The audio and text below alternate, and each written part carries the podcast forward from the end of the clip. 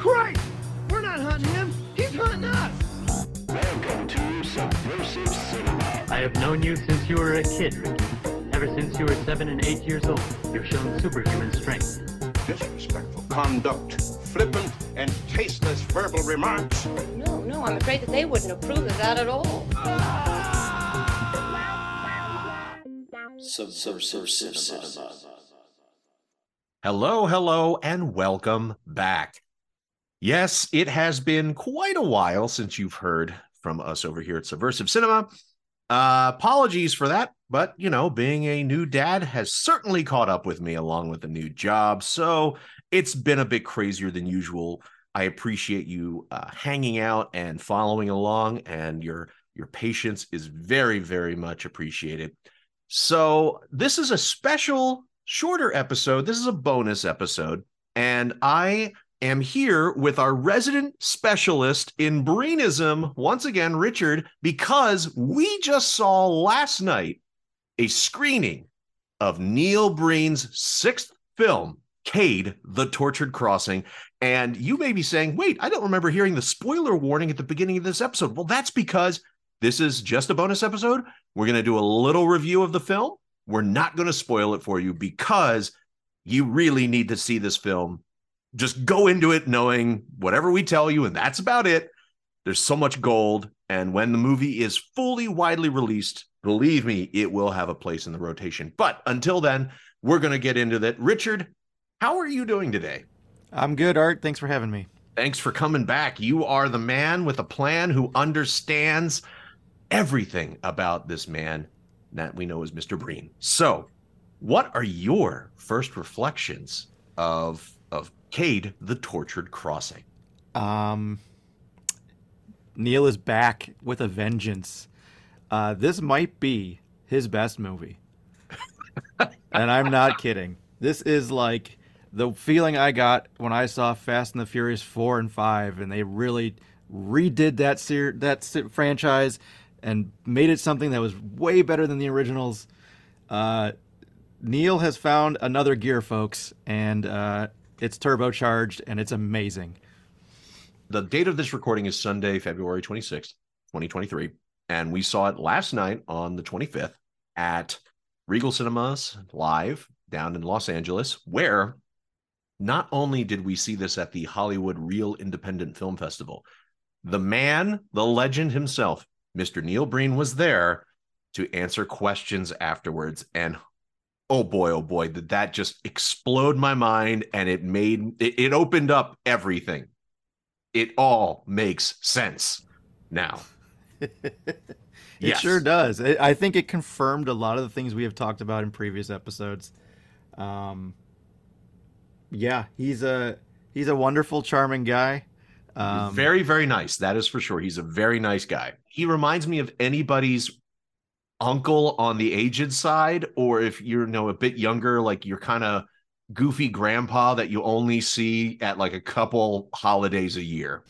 yeah, yeah. No, I mean he he's a you know, and he's a he's an artist. He's a this is his full time gig now, which uh, surprised me. Um, yes, me too. I didn't know that he gave up architecture after like the second or third movie.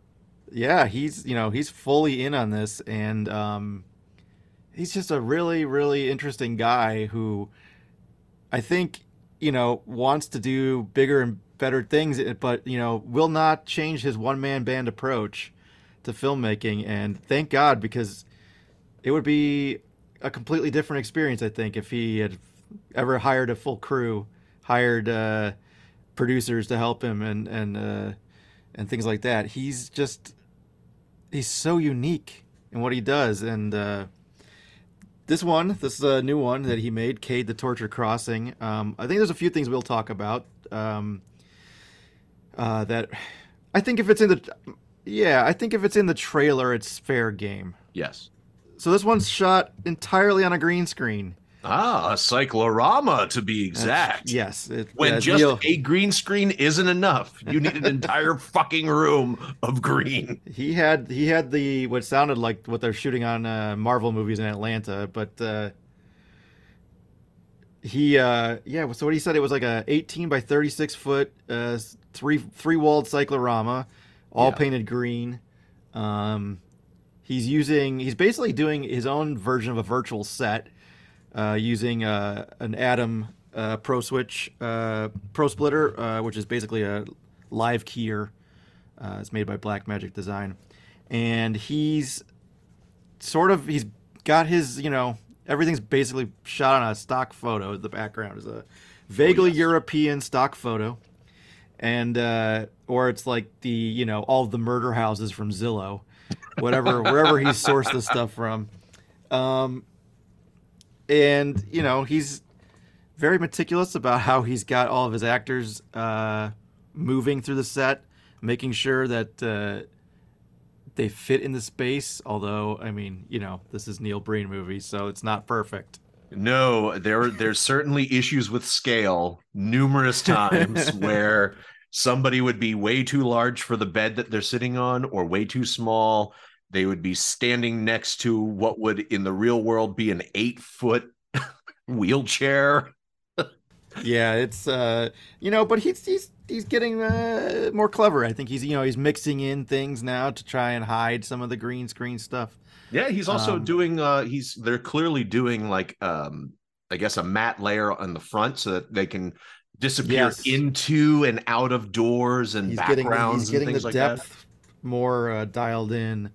Um, clearly over the last what uh, Twisted Pair came out 2018. Is that right? Uh yes, it was 2018. So five years ago, um, four to five years, uh, he's uh, he's honing his skills, man. He's he's getting there, and uh, it was really interesting to hear about his process and stuff and how he he works.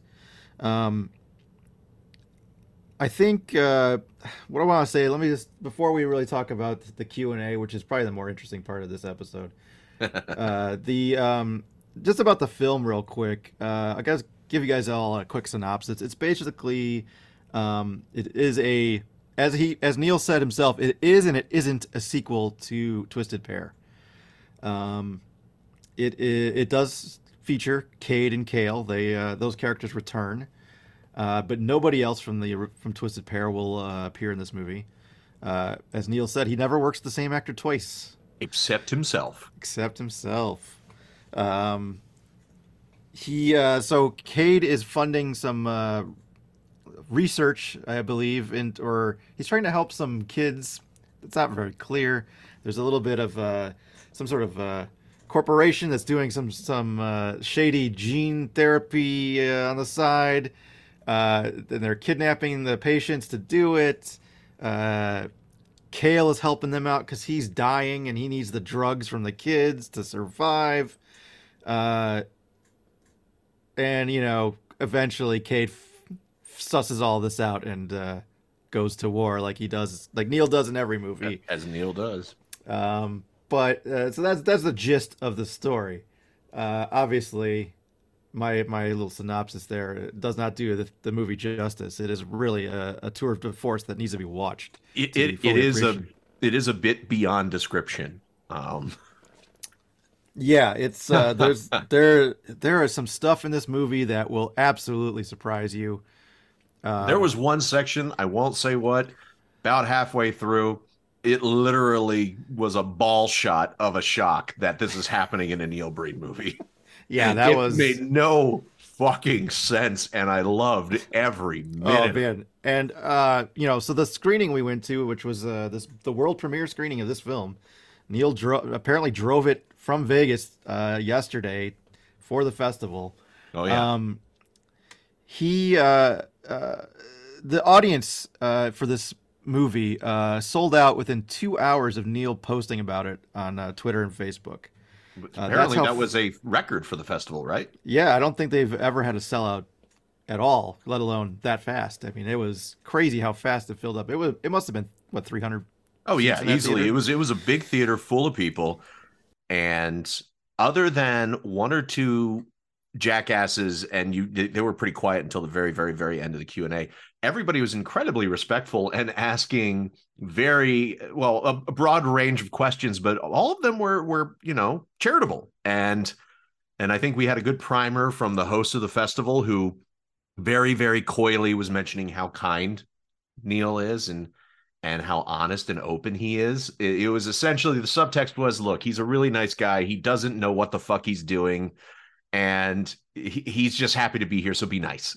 and and everybody was. Which I, you know, I think everyone who who sh- you know clearly, if he sold this show out in two hours, uh, everyone knew what they were in for, and it Yeah, wasn't. nobody's there to It wasn't there to be mean. You know, it was. Yeah. You know, I, I always see these the God, these other YouTubers who do these like react videos, like look at this bad cinema, and I'm like, it's not bad cinema. It's you know, it's uh, it's amateur cinema for sure. It's anti cinema, like sometimes Mm-hmm. what I call it, but it's not bad. It's so enjoyable to watch. I had more fun at this than I, I saw Ant Man three the night before, and that movie was fine. But I had so much more fun at Cade, so much more fun. Ah, yes. So you know, I don't, I don't really appreciate people calling it bad cinema or making fun of the man. He's, uh, he's doing his own thing, and if you can't appreciate that, that's on you. Yeah, and and uh, you know that's a great segue into to the Q and A portion because he really did let a lot of people in on a bit of his process, and that that is really what you know sealed the deal for me. I've always been a fan uh, of Breen's work, and I think it's because he very much like the other folks who have come before him in making movies that are so bad they're good. It's because they don't get it. They don't see that. They're doing something for themselves that they truly believe in. And that is always the ingredient that I call the heart. That's why things like Sharknado don't, it doesn't have heart. It doesn't, all these other movies that do what they do on the attempt to be a bad movie on purpose, they fall short and they're insincere because they don't have that genuine emotion behind what's being done. And that's what Neil has in spades. And, uh, and again, he also seems to have zero organizational plans, which is hysterical because in the middle of this discussion, he talked about how you have to have a very organizationally oriented mind. Yet his writing process, well, why should I say it when I can just let the man explain it himself? This is from the Q&A. How long did the writing process take you, and how many drafts did you go through? Oh, that's that, that's forever. Um, um, this script was 100 pages long, and it's a full professional shooting script. Everything I do in my films, my only point of reference is from a process, is what I read or what I hear, because I never went to film school. So I read up on how do you really do a script. The way I write is um, I use index cards to get started. So what I, the small index cards, what I do is over a course of time, um, a phrase, a catchword, something will pop into my head relative to the story I'm thinking about. And I'll write it on the index card. Um, you know, they go to the castle, you know, shoot them walking into the castle. Or, you know, the car crashes, or any number of things. So in the end, in this one, not unlike the other ones, I wind up with about 300 index cards with totally uh, at random um, thoughts, phrases, keywords, and so on. But I know, and I've done that over a period of time.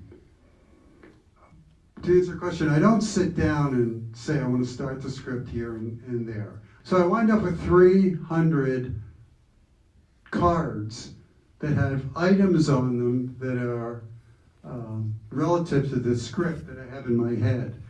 They're not in order, chronological order.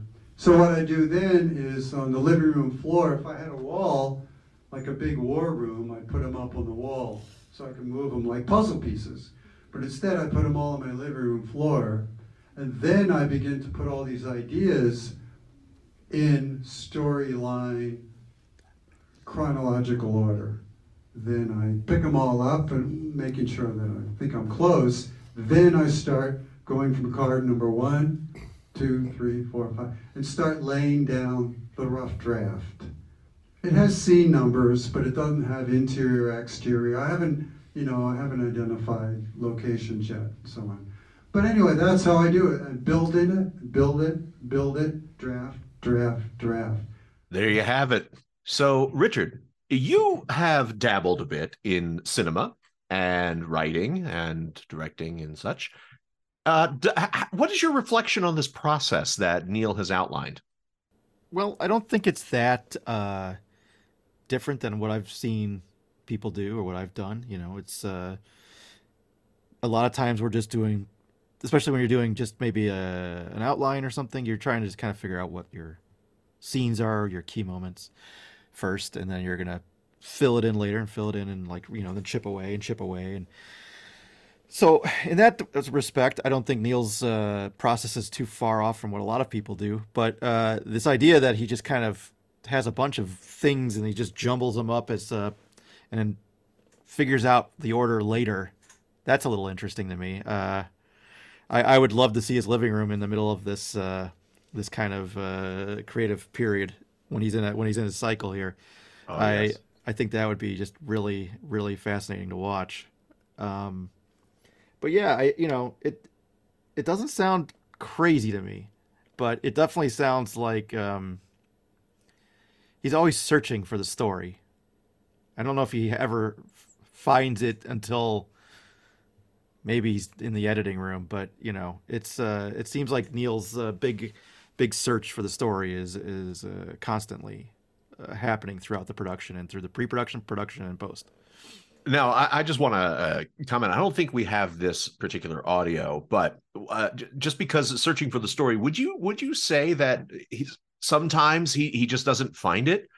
Because there was a couple different questions he answered where people asked very specific, you know, intentions behind certain things, and he just kind of stared out, coyly smiled, and then said, "I, I don't know. I have no idea." I, I'm Yeah. just I'm just making a movie. So it's like I feel like he does take these puzzle pieces and he writes literally anything that that that inspires him or occurs to him and puts it in a shoebox. And then one day he's like, let's get the shoebox out and see what we can make with these random pieces. I mean, like it would be like going to a pick and pull yard, grabbing a bunch of automotive parts and saying, I'm just going to make a Franken car.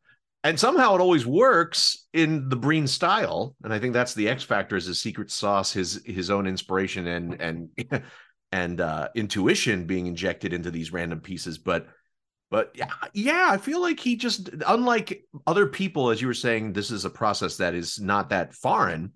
I think other people already kind of know the broad strokes. It's just, but he's he's just saying, I don't even need to know the broad. No, I, I think people kind of know the beginning, middle, and end of their story generally when they when they first start. Whereas Neil's not necessarily uh, held to that. He's just he's just like he comes up with an idea for a scene or a shot, writes it down, throws it in the box.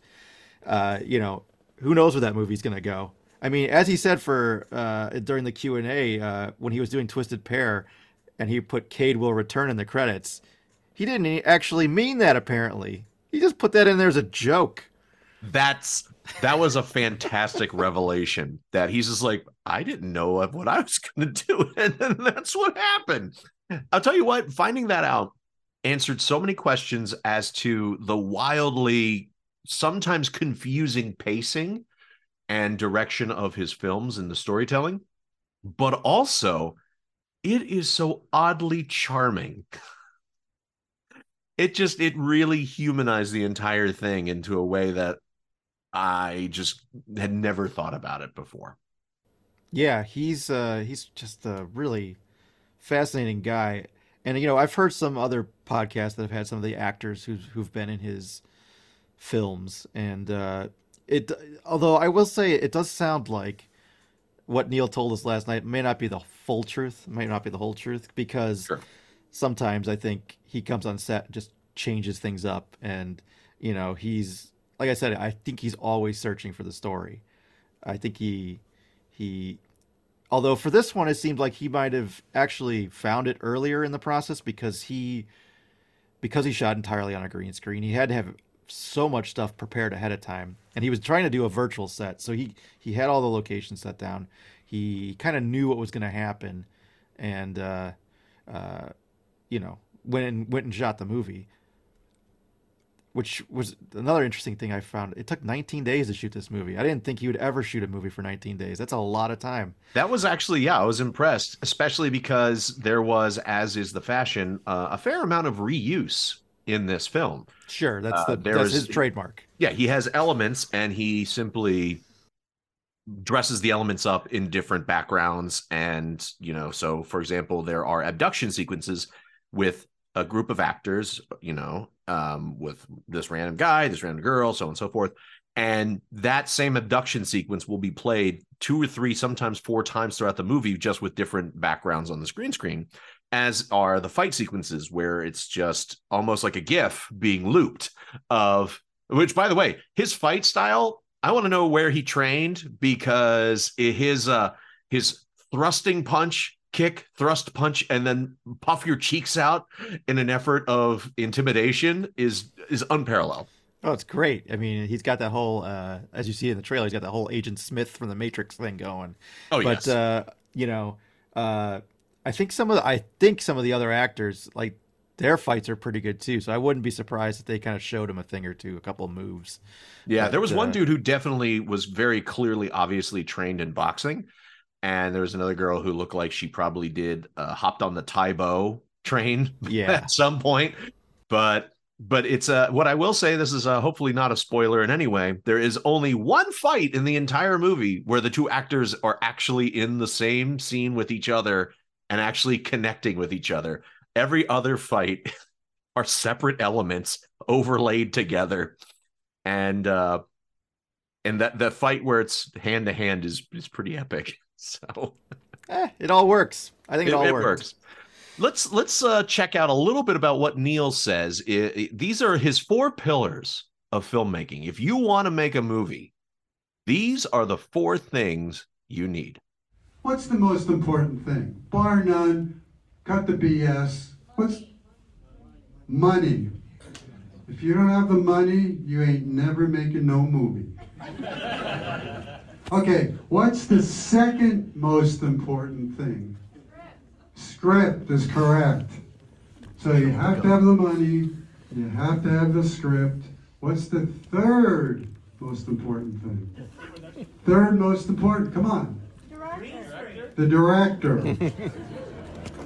director, so you have money, a good script, a director who will interpret that script into their mutually acceptable vision. What's the fourth important person? The actors. Now, actors don't want to hear that, but bottom line is this you got to have a great script, something very interesting. Okay, the director will certainly hold to the script. You can make that contractual or otherwise. But it's the director who's to bring out the performances of the actors in his vision. That, that's a fact, and the biggest studios will tell you the same thing. That's the reality of it. well i don't know about you richard but i feel like i just went to film school Yeah, that was a that was a Professor Neil uh, giving a lecture there during the Q and A. That was, that was um, although I don't quite agree with some of the things uh, he said No, you, you Uh, definitely think the editor should be higher up Well, I work in posts, so of course. Well, there you go. uh, so let's let's just get into just the just overall, you know, quick impressions here. Uh, not before I play a couple little hot moments from the trailer. Uh, for me, this movie is definitely Neil, almost like a butterfly coming from its cocoon. It it is almost like the the new Neil is here. He has found some footing. He's found a a thing that seems to really work for him and his vision, which is he has been, I think, saddled by the reality of physical sets and using virtual sets is just a whole new world of unfettered access to him. And he's always had bigger than than life thoughts and concepts. And I think that this is now him, like the sum total of him finally realizing a way to make this happen. And I can only imagine that the movies going forward are just going to get more and more sophisticated visually, yet they're still going to have the same one, two, three, maybe four takes, same using the onboard audio for the camera. There's going to be uh, not so much editing, um, you know, to make things work. But I think that overall, he's found a tool that will allow him to to become a mega a mega butterfly. Yeah, I mean he's he's oozing with confidence with this movie in his filmmaking. I think he knows what he's comfortable doing, and he's just doing it the best he can now. Uh, I think you're right that uh, shooting in Vegas uh, has its limitations in t- terms of the stories he can tell, and switching to this fully keyed uh, atmosphere gives him a a chance to kind of expand his storytelling. Um, and you know he's just he's having fun doing this. That was that was my big takeaway from the QAs. He has a lot of fun doing this, and you see it in the film. I know when we did a review of uh, Twisted Pair, uh, I said I did never wanted to see Cade and Kale again because I thought they were pretty boring. uh, but this time during the Q and A, he had mentioned that he was trying instead of trying to be more technically savvy and advanced and he was really trying to get to the humanity of the characters in his movie and he really i think achieved that in this this film uh, Cade and Kale are way more interesting in this movie than they were in Twisted Pair. Uh, this is the movie I wanted for Twisted Pair. I think uh, I'm glad we finally got it. Um, this is I really recommend everyone if you get a chance to see this in the theater uh, that's the way you guys see this. It was so much fun with the audience who was really into it, interacting with the movie in a way that wasn't just uh, making fun of it. It was cheering it on, and uh, you know, everyone was applauding during the when the stock footage would show up of the crowd applauding, and it, that is the new spoon for this, or like the football, like for the room. For Neil Breen movies, it's going to be stock footage of people applauding or off-camera audiences applauding, and the audience doing the same. I, that, yeah, that's just no, what's going to happen. It, it was just it was such a great time. Yes. Uh, really, really recommend you go see this. I, I 100% agree. And for all of this, this just remember though, everybody, this is still a Neil Breen movie.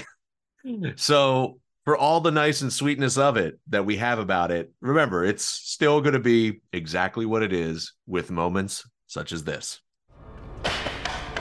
What the hell's going on here? We're doing the best we can. We're trying. We're trying. That's not good enough. I want to see where my money's been going. Please don't let them hurt me anymore. Megan, what do you know about the patient trafficking that's going on here? What do you know about the gene editing research? There's been a huge increase in the amount of kidnapping of the youths and runaways that are being used for medical testing. Uh, we'd like you to keep a lookout for any irregularities that might happen at your lab. I will never forget. Before we leave you, just want to give you one final nugget of Breen wisdom from the Q and A. Yeah. Um, as someone who really enjoys also reading screenplays, um, did you ever consider possibly putting any of your scripts, either making them available in some fashion? No. No, only because I was committed to making it. I wasn't looking to shop it anywhere. Um, I'm in a teaching it myself mode. You know what I mean? I don't want somebody else to do it. I want to do it myself. I'm a hands-on kind of guy. And I enjoy that. This is not work. It's hard work, but it's not work work to me. You know. Okay, yeah. In paper findings, how many laptops did you go through?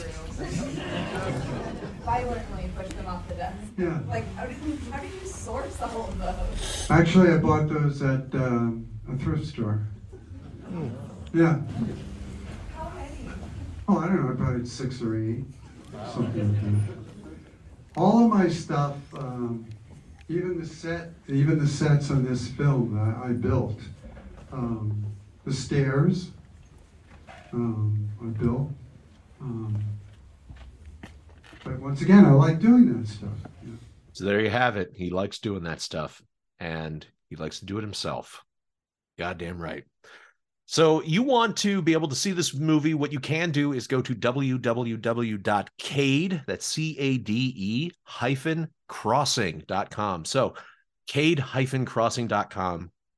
That's where you can find all the information. You can see the trailer and follow what's happening with this movie. And hopefully it'll be coming to a theater near you and on DVD, fresh out of Neil's hard drive, fresh out of Neil's DVD-R burner straight to your door. Yeah. Richard, do you have any final thoughts or anything before we let you go? Uh, no, no. I think uh, if you, like I said, if you get a chance to see this, it's going to be on the festival circuit for a while, uh, and then I think hopefully it will get a wider release or a mailed to you release. Uh, check it out if you can. Absolutely. Well, thank you for dusting off your Breenism abilities and skills and joining us once again for this episode. And thank you, listeners, for hanging in there. And I appreciate your patience. As again, I was saying, I'm just trying to bring things back up to speed. Keep an eye out. You'll be seeing another episode drop very soon, which is my interview with the director of the movie The Taint. And wait for more. And the rest of season three is coming, I promise you. But until next time, watch out for Mr. Breen. Thank you, Richard, and stay subversive. If you enjoyed the show, make sure you leave us a review and a five star rating at your preferred podcast provider. Tell a friend so they can check it out too. And follow us on Instagram at subversive underscore cinema for more content. Subversive cinema.